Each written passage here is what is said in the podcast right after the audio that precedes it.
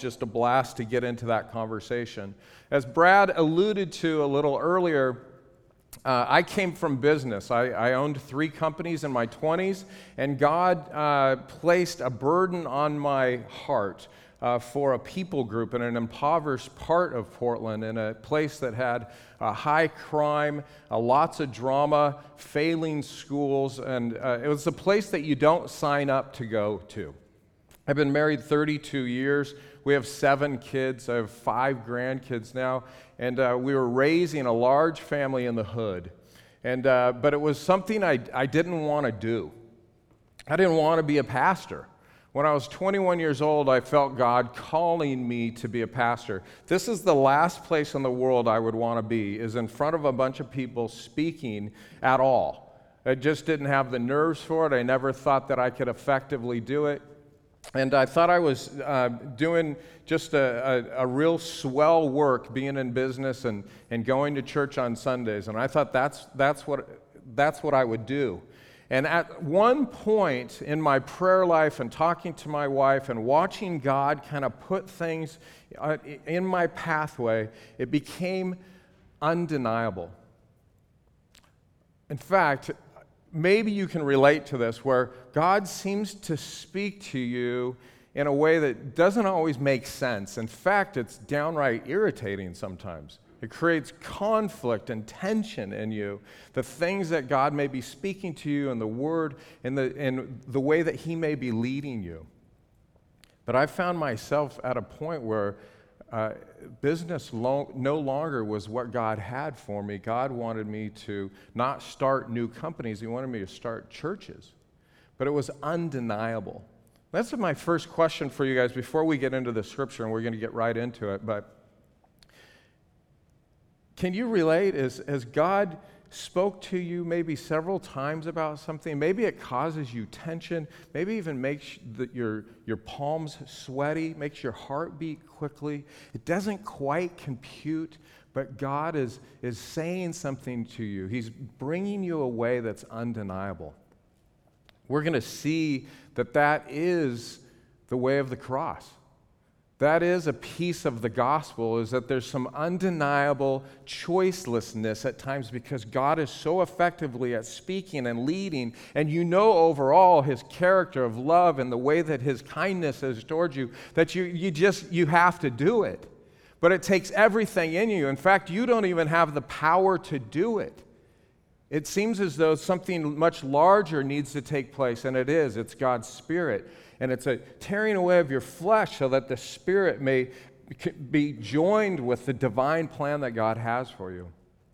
So maybe today the word will speak to us. I think it does. It usually does if we have ears to hear. And so I, I want to talk today just about the unavoidable way, the undeniable way of the cross. And where we'll find that is if you want to turn to your Bibles, we're going to be in Mark. And uh, I'm actually going to start a little earlier than what I told the text, so I don't know if they have, uh, they're going to have the scripture, but we'll be at Mark 8, and I'm going to start reading at verse 27, and we'll go to uh, 9 1. So 827 to 9 1, and I just wanted to frame this right. So here we are. If you don't have a Bible, don't worry about it. We'd probably love to give you a free one today, so come see us afterwards. I'll give you this one. Um, but uh, I'm going to read right now. So, and Jesus went on with his disciples to the villages of Caesarea Philippi, and on the way he asked his disciples, Who do people say I am? And they told him, John the Baptist. Others say Elijah, and others, one of the prophets. And he asked them, because Jesus cares, Who do you say I am? Peter answered, You are the Christ. And he strictly charged them to tell no one about him. And then he began to teach them that the Son of Man must suffer many things and be rejected by the elders and the chief priests and the scribes and be killed. And after three days, rise again. And he said this plainly. And Peter took him aside and he began to rebuke him. But turning and seeing his disciples, he rebuked Peter and said, Get behind me, Satan, for you're not setting your mind on the things of God, but on the things of man. And calling the crowd to him with his disciples, he said to them, If anyone would come after me, let him deny himself and take up his cross and follow me. For whoever would save his life will lose it. But whoever loses his life for my sake and the gospel's will save it. For what does it profit a man to gain the whole world and forfeit his soul? For what, a what can a man give in return for his soul? For whoever is ashamed of me and my words in this adulterous and sinful generation, of him will the Son of Man also be ashamed when he comes to the glory of his Father with the holy angels. And he said to them, Truly I say to you, there are some standing here who will not taste death until they see the kingdom of God after it has come with power. Wow. So Jesus cares. There's a few things right out of the gate here. We see that one, Jesus cares about what we, what we say of him who he is in our life. That's the first thing that you see. And then he goes on to speak of the unavoidable way, the way of the cross. He goes to say, This is who I am, and this is what I'm up to. And we see that the gospel is holistic. The gospel is for our whole life, our whole community, the whole world, right? And so there's, there's no part of it in Jesus that you can separate. Let me be clear about that the man, the, the Son of Man, who Jesus is, right? The Messiah, the anointed one, who he is, the man cannot be separated from his mission. His character, his attributes, his nature is nothing different than what he's saying. It's in complete unison. And his mission, so the man, the message, and the mission he is saying is all wrapped up in one. There's no separating it, there's no segmentation. That Jesus is living it fully out. He's manifesting all of the Word, all of God's plan. He's carrying that out. We can't say the same. Sometimes our character is different than the message. That's hypocrisy.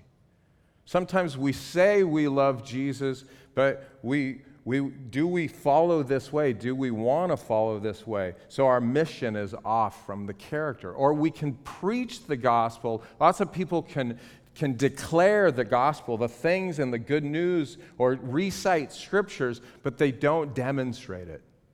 And so we see that Jesus, the whole thing is together. So Christ's mission, as he's explaining his plan, um, we see that it's all entangled within who he is. And so that's why it's important to start with his identity. And out of his being, we see what he's doing. And we're called to the same, to have that identity. If you're a person here who's in Christ, then you should listen real closely to, to see what the mission is because he's laying down the way of the cross, this undeniable way.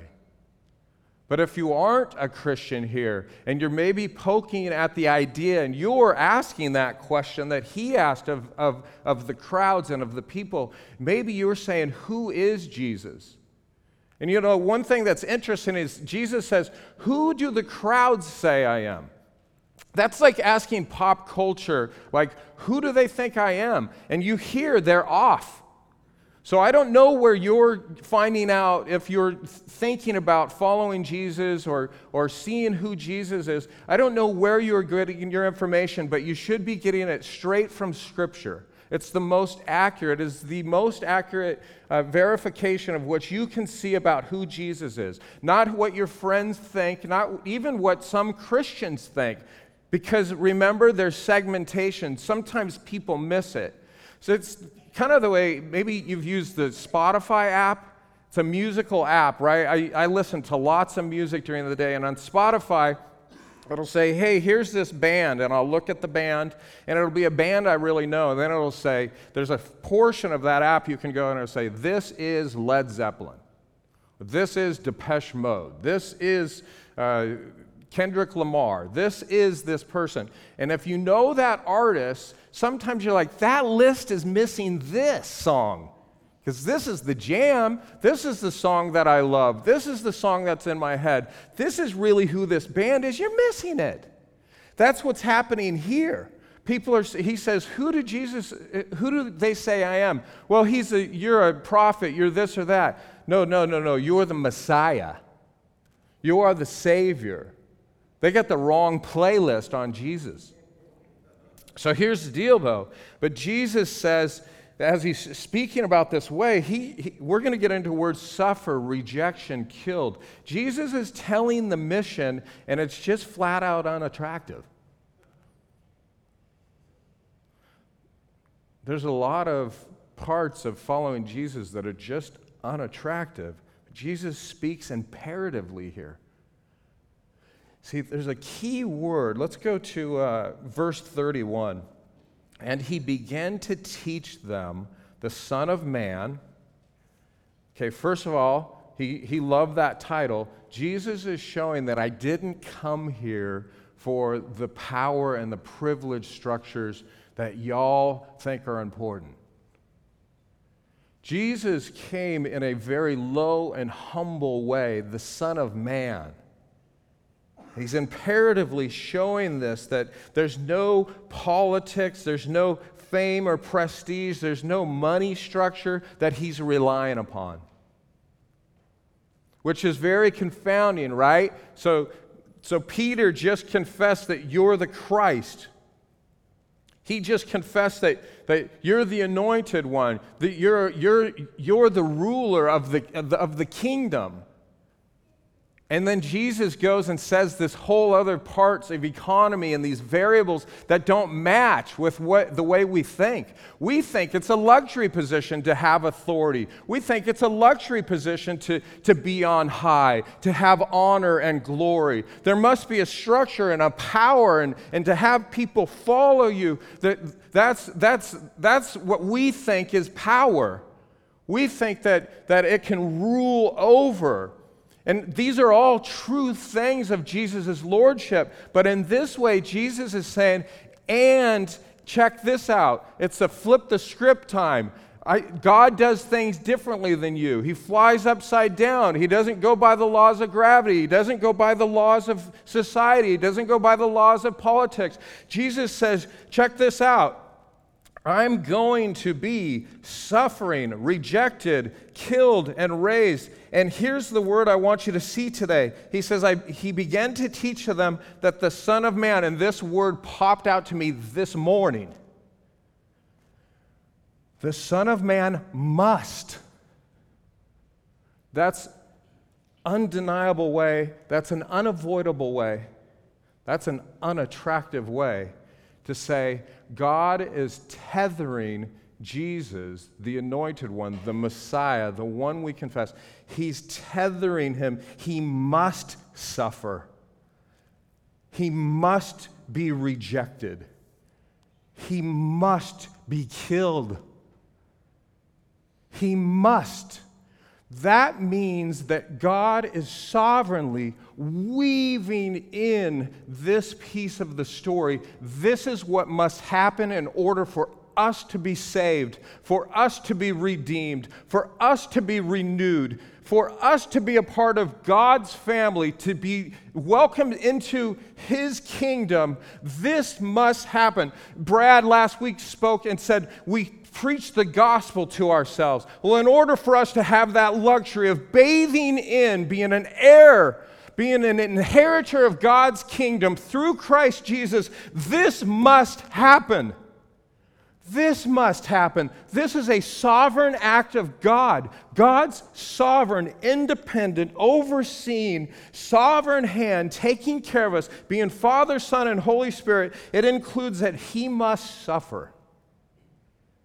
No running away. You must suffer, Jesus. You must go headlong into this.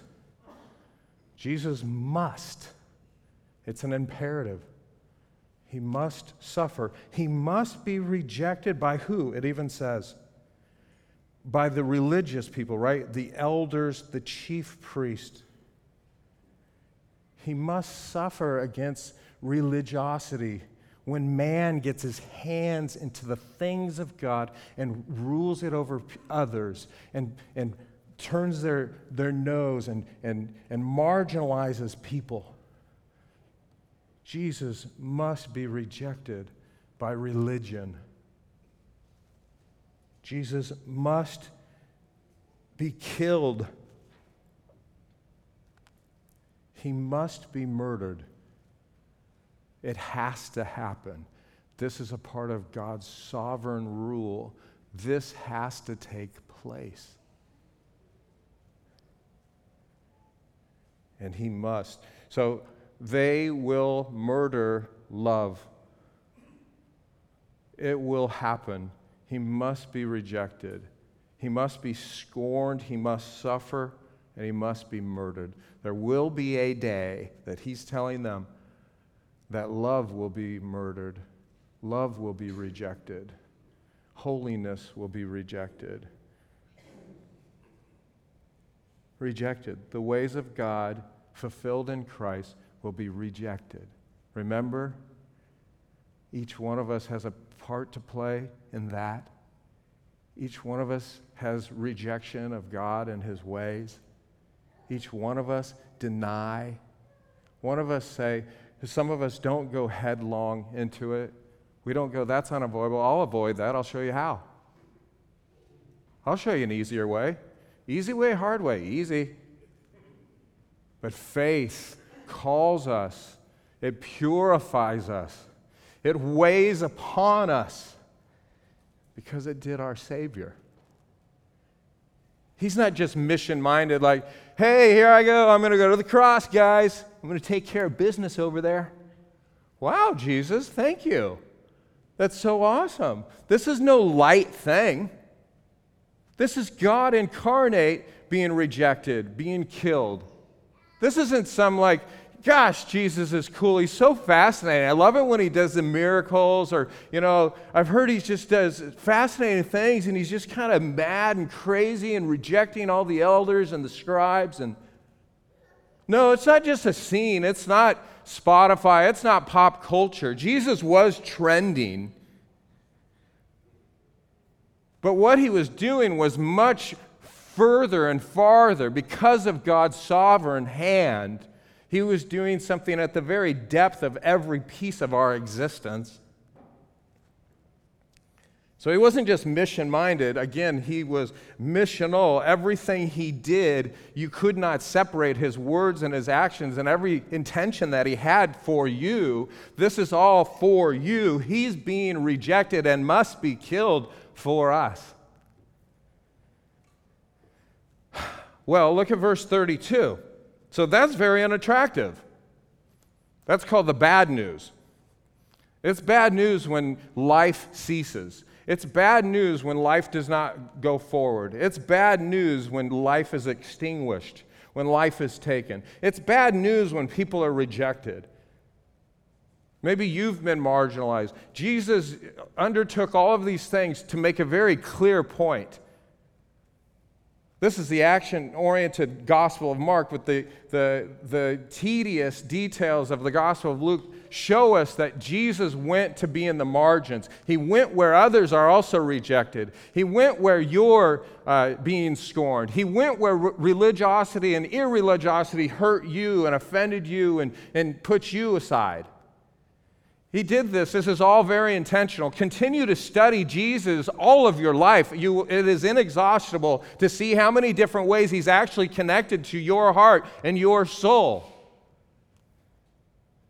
But where you're undone and where you're, you're broken, God has woven this choiceless, unavoidable red cord of salvation through Jesus to come to you and to cinch you up and to call you forward to the most holy, the most high, a Father in heaven who loves you so much, he sent his Son to endure exactly this. He must do it.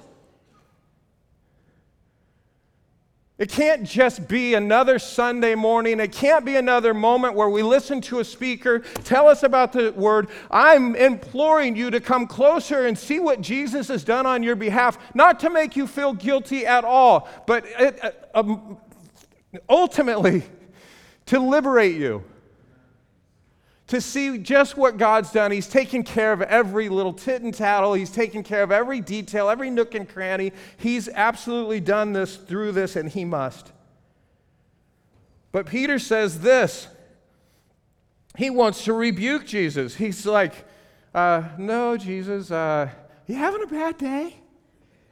We're having a self esteem problem, Jesus? You need caffeine? Maybe he needs something a little stronger to numb his pain. Why so low, Jesus? Why no lights, Oak Grove? Why blinking lights? No, I need as much lights as possible. I'm an old man. I can barely see this. I'm not going to wing the rest of us. Thank you. Ah. But Peter actually tries to take Jesus aside and go, Do you have low self esteem? Like, let's get back in there, Jesus. Like, this seems really weird. Like, you're going to be the king, you're going to be the ruler. Like, I'd like to be like attached at the hip with you. I like the political structure. I like to get the Romans out of here and tell all these Jewish jerks, uh, the, the people that I grew up with and the churchy anity people, right? These people that just are doing it for themselves and you haven't been center to it. Like, I'd love to just push them aside. Can't we do that? Like, why are you talking about being rejected and dying? That doesn't make sense. It doesn't compute. What does Jesus say? And he said this plainly. And Peter took him aside and he began to rebuke him. But turning and seeing his disciples, he rebuked Peter and he said, Get behind me, Satan. Uh, you got to be nervous if you're Pete right there. Old P- Pedro. Uh, get behind me, Satan. Um, I was just trying to cheer you up. It just seemed like a, a bad way to go. Like, what do you mean? Like rejection, killing, suffering? I thought we were against that stuff. Get behind me, Satan, for you're setting your mind on the thing you're not setting your mind on the things of God, but on the things of man. Why is that satanic? It's satanic. That's a line that we've probably all familiar with. Uh, Get behind me, Satan. Yeah, because I have an unavoidable path. I'm on the path to redemption, resurrection, reconciliation, renewal, revival for all of the world, and you're in the way of it. And you're telling me to unplug the gospel. I want you to know that we're so like Peter, it's not even, it's incredible, it's uncanny. Why? Because the way of the gospel has this suffering, has this hardship, has this tension between things. On the way to the cross, we see that all of life is being addressed and all of our lives. Serve God with your whole mind, your heart, your strength, right? Everything that you've got. That's impossible.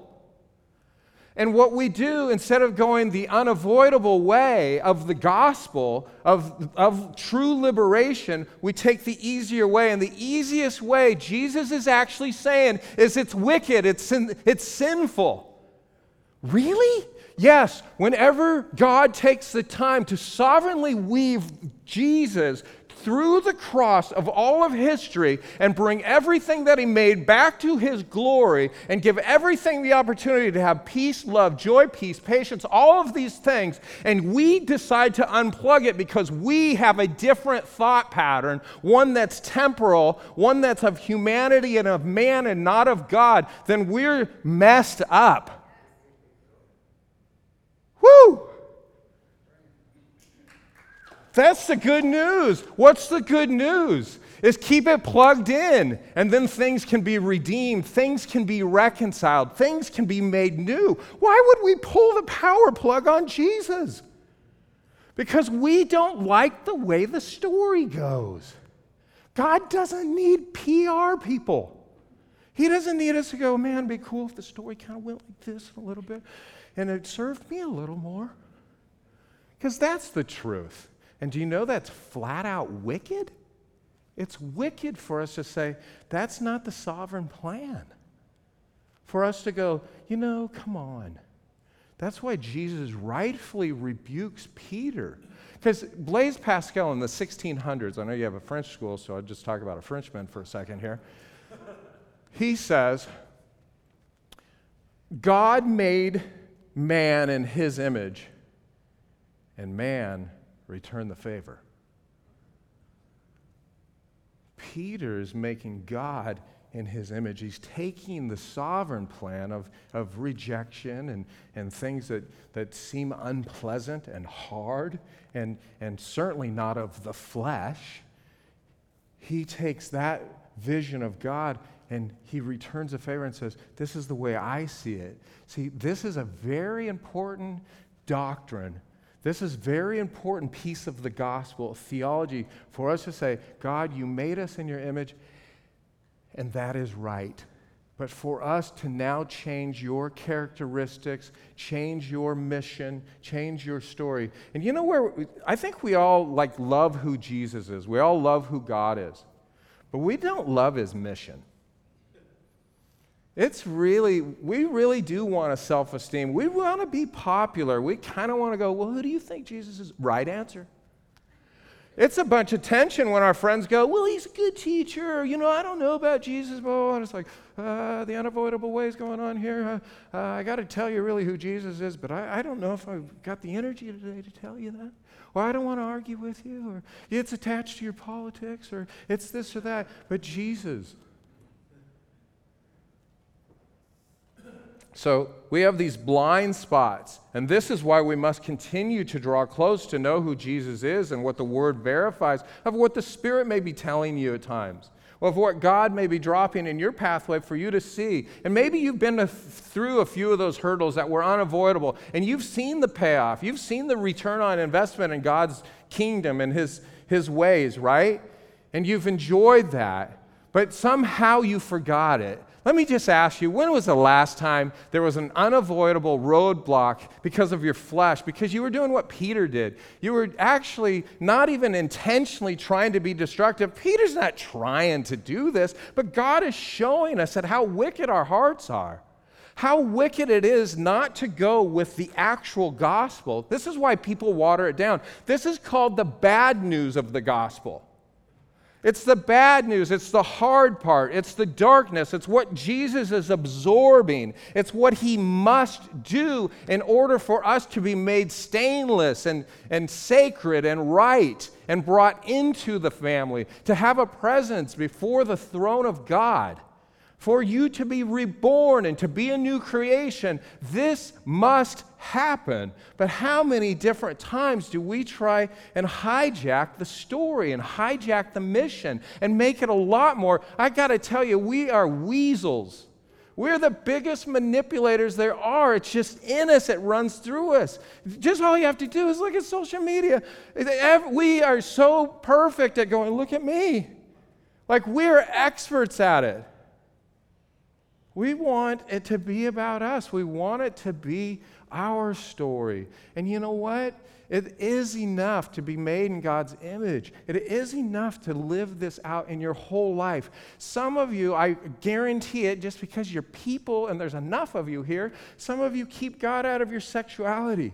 Some of you keep God out of your finances. Some of you keep God even out of some of your relationships, even your marriage, believe it or not. You don't pray over intimacy. You don't pr- bring God into all areas of your life that are, that are what you think are private or for you. Another Frenchman comes to mind. His name is Charles de Foucauld. He's 200 years more contemporary than the 1600 Blaise Pascal. This is Charles de Foucauld, and he was a theologian, uh, a priest, and he said this. I, now, I don't speak French, but I do remember hearing this. Cri langer pompon coeur. Whoever speaks French in here, they're like, he botched that. That was terrible. This man is an abomination to a beautiful language. What does it mean? Cry the gospel with your life. Your whole life. That's what Jesus is showing us. But there's great consequences when we unleash for ourselves our desires, like Peter was doing, because all hell breaks loose. And we pursue it sometimes. Some of you right now are like, I'm from Los Angeles, so we have these famous freeway nightmares where people will take over the freeway, right? And they're going 109 miles an hour in the copter, and it gets great ratings on the news. So maybe you've seen this or YouTubed it, but these guys are crazy and they just go harder and harder towards their destruction. They go faster and faster. This is what we do. Sometimes, here's the problem we're, we're, somebody in here is also mad at God. You're mad. You're mad about the way some things have gone down. You're upset you're kind of hell bent. You're, you're not going the way of the cross, this undeniable way of Jesus. You're, you're going on a highway to hell. You're mad. And I mean that figuratively. I don't mean like you're not saved because you're mad at God. You can be mad. But it's costing you obedience. It's costing you to fully receive God's love. Sometimes I think we think that God's primary job is to make us happy. God's primary job is not to make you happy. Now, all of that stuff is loaded. God, seek first the kingdom, all these other things will be added unto you. Yeah, God will bring you so much more than what you think will make you happy. Do you know what happened when I God didn't even let me sell my business. I gave all the money away. That was unavoidable. Do you know what happened? I was a business guy. I was sharing the gospel with pro athletes and movie people. God brought hundreds of people to himself. I stopped being Peter. I stopped trying to talk God into letting me stay in business. I did what he asked me to do. I baptized hundreds of people in the hood. I watched the neighborhood completely change. I began to understand what it meant to cry the gospel with my life. My kids had a front row to that. In failing schools, they watched the gospel be more important than a failing school. They watched the gospel be more important than all the fights their dad had to break up in the community. They watched Jesus and the gospel be more important than the pimp that lived next door and abused women that I had to go stop at 2 and 4 in the morning all the time.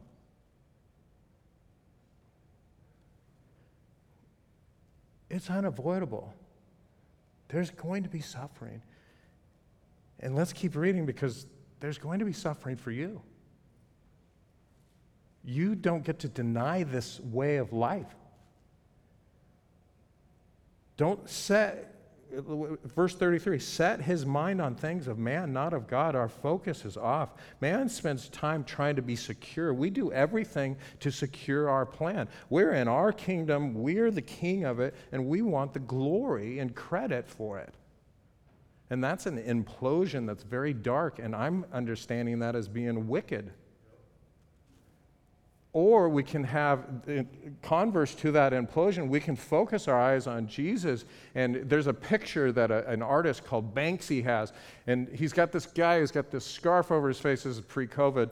And uh, so he's not a COVID vandalist. But uh, it looks like he's going to do vandalism, but he's taken a glass, like a vase, when people use bottles as a vase, and it's got flowers in it.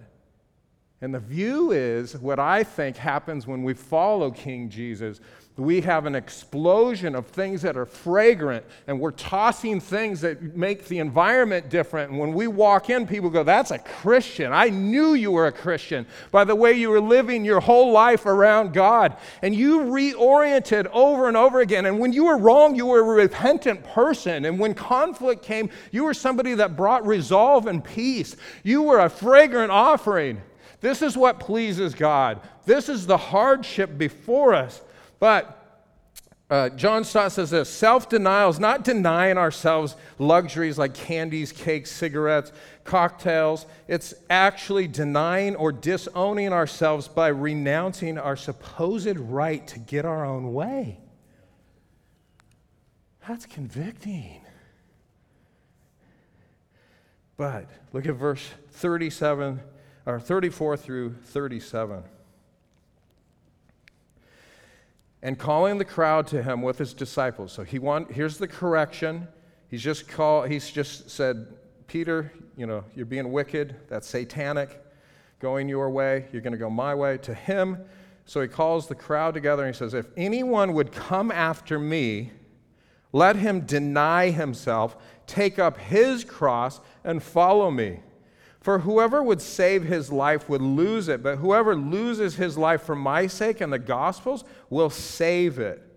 For what does it profit a man to gain the whole world and forfeit his soul? That's how far the destruction will go. That's how great the consequences that you would forfeit your soul. So there's something in the DNA here that would actually, like Romans 1, exchange truth for lies we would be given over to a hard heartedness. We would just continue to fight with God all of the days of our lives. This is over your identity, the things that you do, the place that you have in society. These are, and when we don't get what makes us happy, we get upset and we're unreconciled with God. But this is God's sovereign way. This must happen. And so Christ's inv- invitation is that if anybody's going to come after me, you need to deny these things, pick up your cross, and let's go. So pick up the cross means anything that's hindering you from walking this way with me, set it aside. Now be honest about that. This is maybe the part where I lean into you. For you to think through is something causing you not to be in stride with Jesus and carry your cross? Is there some shame that you've been carrying? Maybe you're not allowing the cross to be the power of everything for you. Maybe you're not seeing the work of salvation. Maybe you're, you're saved, but you're not understanding that God's changing your life. The same grace that saved you is the same grace that sanctifies and changes and transforms you. But he's saying, You can't follow me and hold all your stuff and try and hold my cross. You can't live divided, right? You can't serve two masters. This is the way of the cross.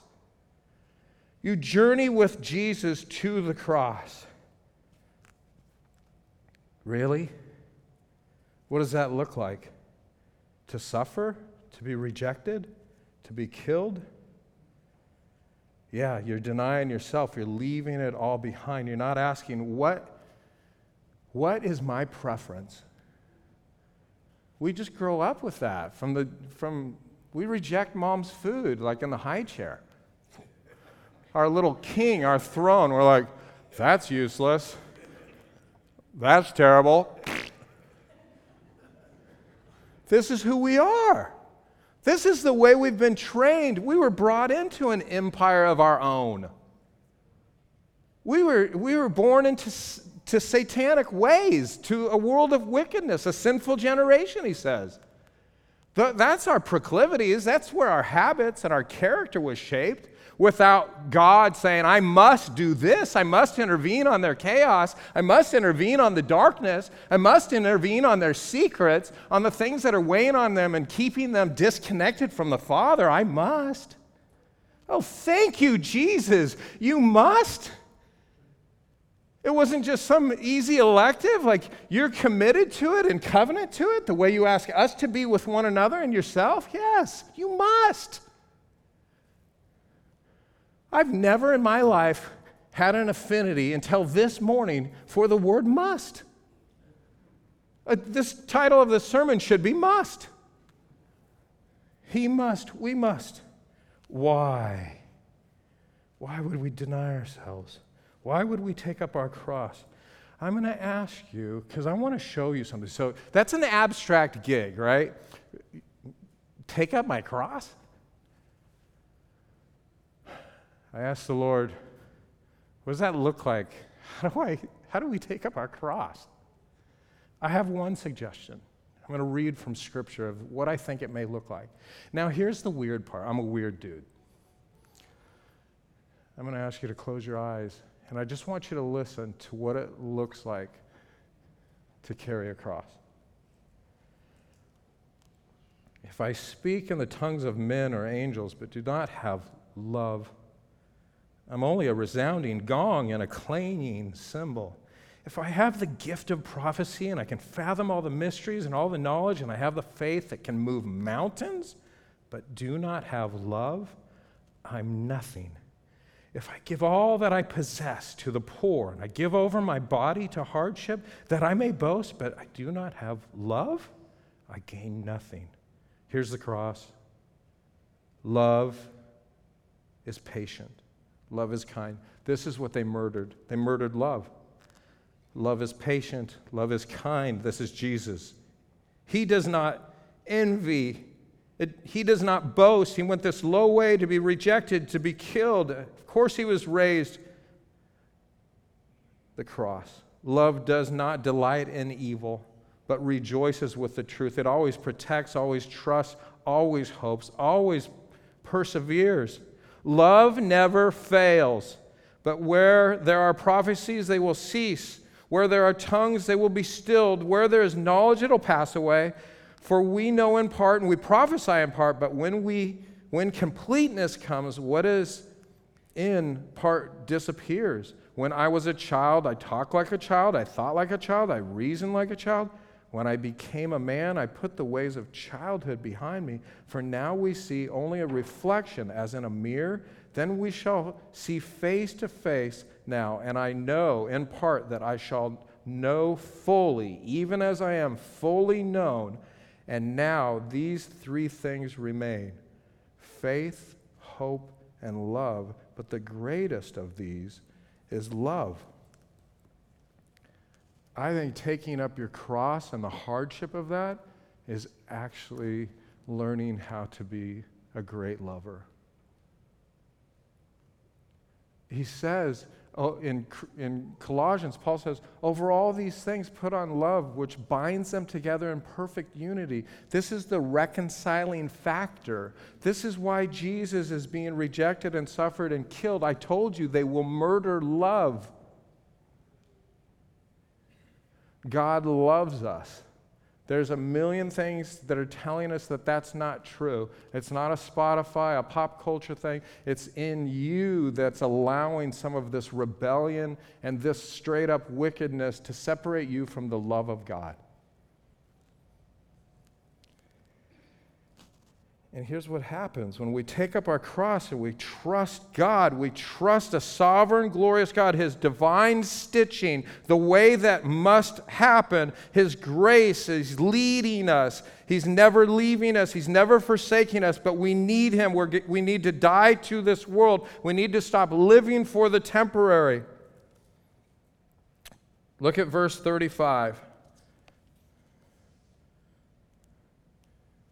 We're going to land this message in the next hour. I'm just kidding. For whoever would save his life will lose it, but whoever loses his life for my sake and the gospel's will save it. The rebirth, the renewal, the regeneration, the restoration, the revitalization, the resolve, the recovery, the revival, the resurrection our flesh, all that we deny and get rejected, and all of the hits that we take, God's saying, Take these hits with me. It'll draw you closer to me. It's by your wounds and transgressions that I come in and you feel me intimately. There's a piece of it. It's not sadistic, it's not freakish, it's not weird. When you seek holy ways, there will be opposition. When you seek the way of love, there will be hate, but and it will confound people. And Peter's just like us. We're like, I'm still trying trying to compute. This just doesn't totally always make sense, Jesus, but I'm with you. You want me to give this up? I'll give this up. Take up the cross. You want me to, to be a little, have boundaries with this person. It's dysfunctional, it's codependent, whatever it may be. My job, I may have to switch jobs. Okay, Lord, I'll pick up my cross. I want to love you. I want to love you most. I want to learn how to receive your love. I want to be changed by your love. Do you know what righteousness is? The, the scribes and the priests and all of them, right? They thought thought they were being righteous by their works. We do that often. So sometimes, in good intentions, you think you're carrying a cross. It may be something that looks religious or churchy that, that you're bearing that God's not even asking you to do. You know, there's several secret ways that this will invade us and will become wicked. God's calling us to this pure way. It's a very clear way. It's an undeniable way. Remember, you know why I know that? You want to know why I actually think you are tracking with me? Because this scripture says he plainly said it. I call that the gospel of common sense. Sometimes we're like, I'm not sure what God's saying to me. Really? Interesting. You should continue living with that girl. No, you should, you're not harming anybody. Continue to do the drugs and alcohol at that level in your life, that unhealthy level. No, he's plainly saying it's time to get on the road.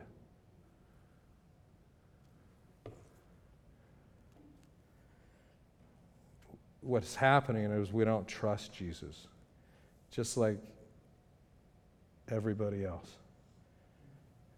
We like the way we have the world by this, its tail.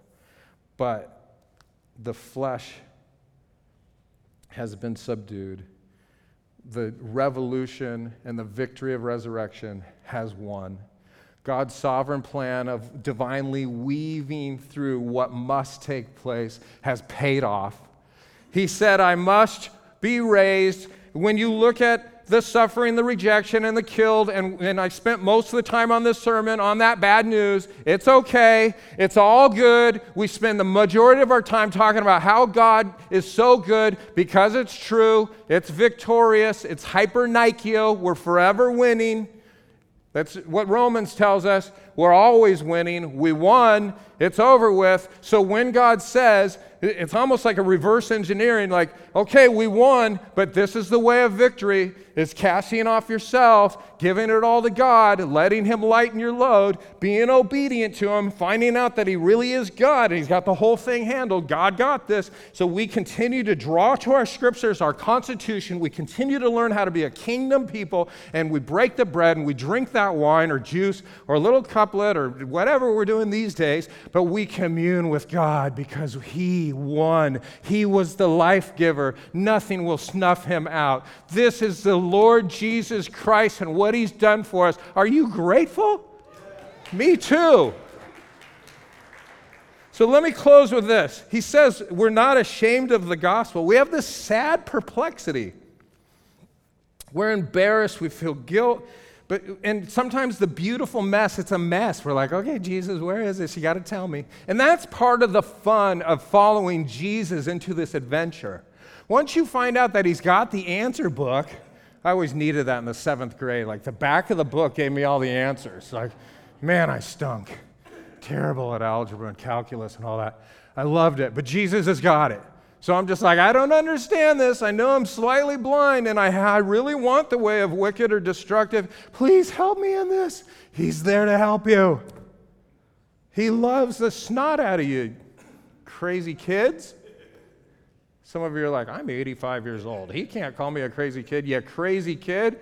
In eternity, you're a kid. But here's what we're not ashamed of because here's the result of the gospel in all of its hardship, in all of its perplexity, and sometimes what makes us sad because we love our flesh and we love to create the worlds that we live in.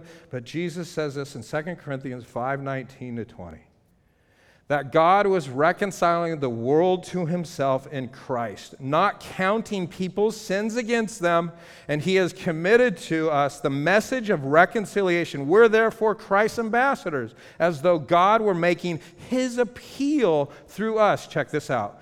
We implore you on Christ's behalf, be reconciled to the Lord. Here's the last thing I'll say, and then I'm going to pray.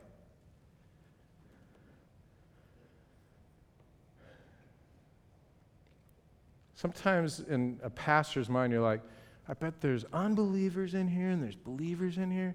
I just think there's people, and we're all in this process. Some of you have crossed the line to get some salvation. Some of you walked further, and God's really changing you, and you're unrecognizable, like I am to my friends when they come hear me preach. They're like, that's not the dude I went to school with.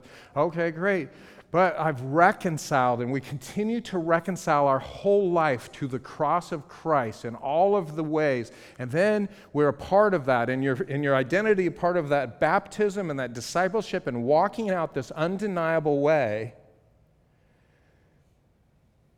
But I want to remind and I want to invite all of you to reconcile once again. We're just, this isn't going to sound nice. We're just good for nothing, low down, gravy sucking pigs. We just got a way about us that manipulates something, and we find ourselves in a broken state again. And we have to continuously be reminded that there's a ministry of reconciliation started by the one who picked up his cross, self denied, was killed, murdered for the lover that he was, the, the, the God that he is, the God man. And, and we've been unreconciled to that. And we need to reconcile to it. So I want to lead us through a prayer of confession and repentance. And whatever you got, whoever you are, and maybe you're a person who's never reconciled with God, you've never reconnected the spiritual umbilical cord to go, God, feed me, bring me back new life. I want to be connected with you. What, when, if that was snapped in Genesis 3, and you've been walking around blind, a dead man or dead woman walking, and I'm here to tell you the message you just heard, if it, none of it computes, it just means you get to have life and life eternal through the Lord Jesus Christ, and that's the good news. Let's pray it up. Lord Jesus, we love you so much. We see to the extent in which you love us. We forget sometimes, and so we're so grateful for this scripture, for the Mark reminder Thank you, Lord. But the gospel sometimes could be a word, but it's a person. Love can be a word or an attribute, or the things that we read in 1 Corinthians 13 about love and carrying our cross. But that's you, that's your plight. And so what's undeniable is that you love us. And what's also undeniable is that you went through every barrier to get us to make sure that we knew that you personally loved us. And we sometimes love that and we swaddle in that. We take that too far because we get spiritually spoiled and we don't spread that love. And so, Lord, will you teach us how to love you and to love one another? This is the mission of this church, and to love others, God, so that you can be seen, you can be glorified. And so, when those things are reconciled, there is deep peace, a non anxious presence for us. We get to settle into our eternal, eternal place with you. We get to anticipate these things. And we don't taste death, we taste the kingdom, as the scripture says. So, Lord Jesus, we long for the kingdom, we long for your presence, and we love you. Thank you that you rebuked Peter. That was kind of hard on, on us to see because we know that we're being rebuked too. And so, Lord Jesus, let us take the rebuke, turn a different way, and repent. So, right now, Lord, each one of us, there's something on our hearts. We need to repent about something. And we actually make it very little, but it's part of the reason you were pinned to the cross. And we need to say, we're sorry that you suffered on our behalf. We're sorry for those things. We appreciate what you've done, and we love you, God. But we ask for forgiveness. We ask for the blood that you shed to come over us. We want that communion. We know that your body was broken for us, Lord. So we commune with you right now. And uh, we just want to, as a sign of our belief in this, we want to worship you right now like crazy. In Christ's name, amen.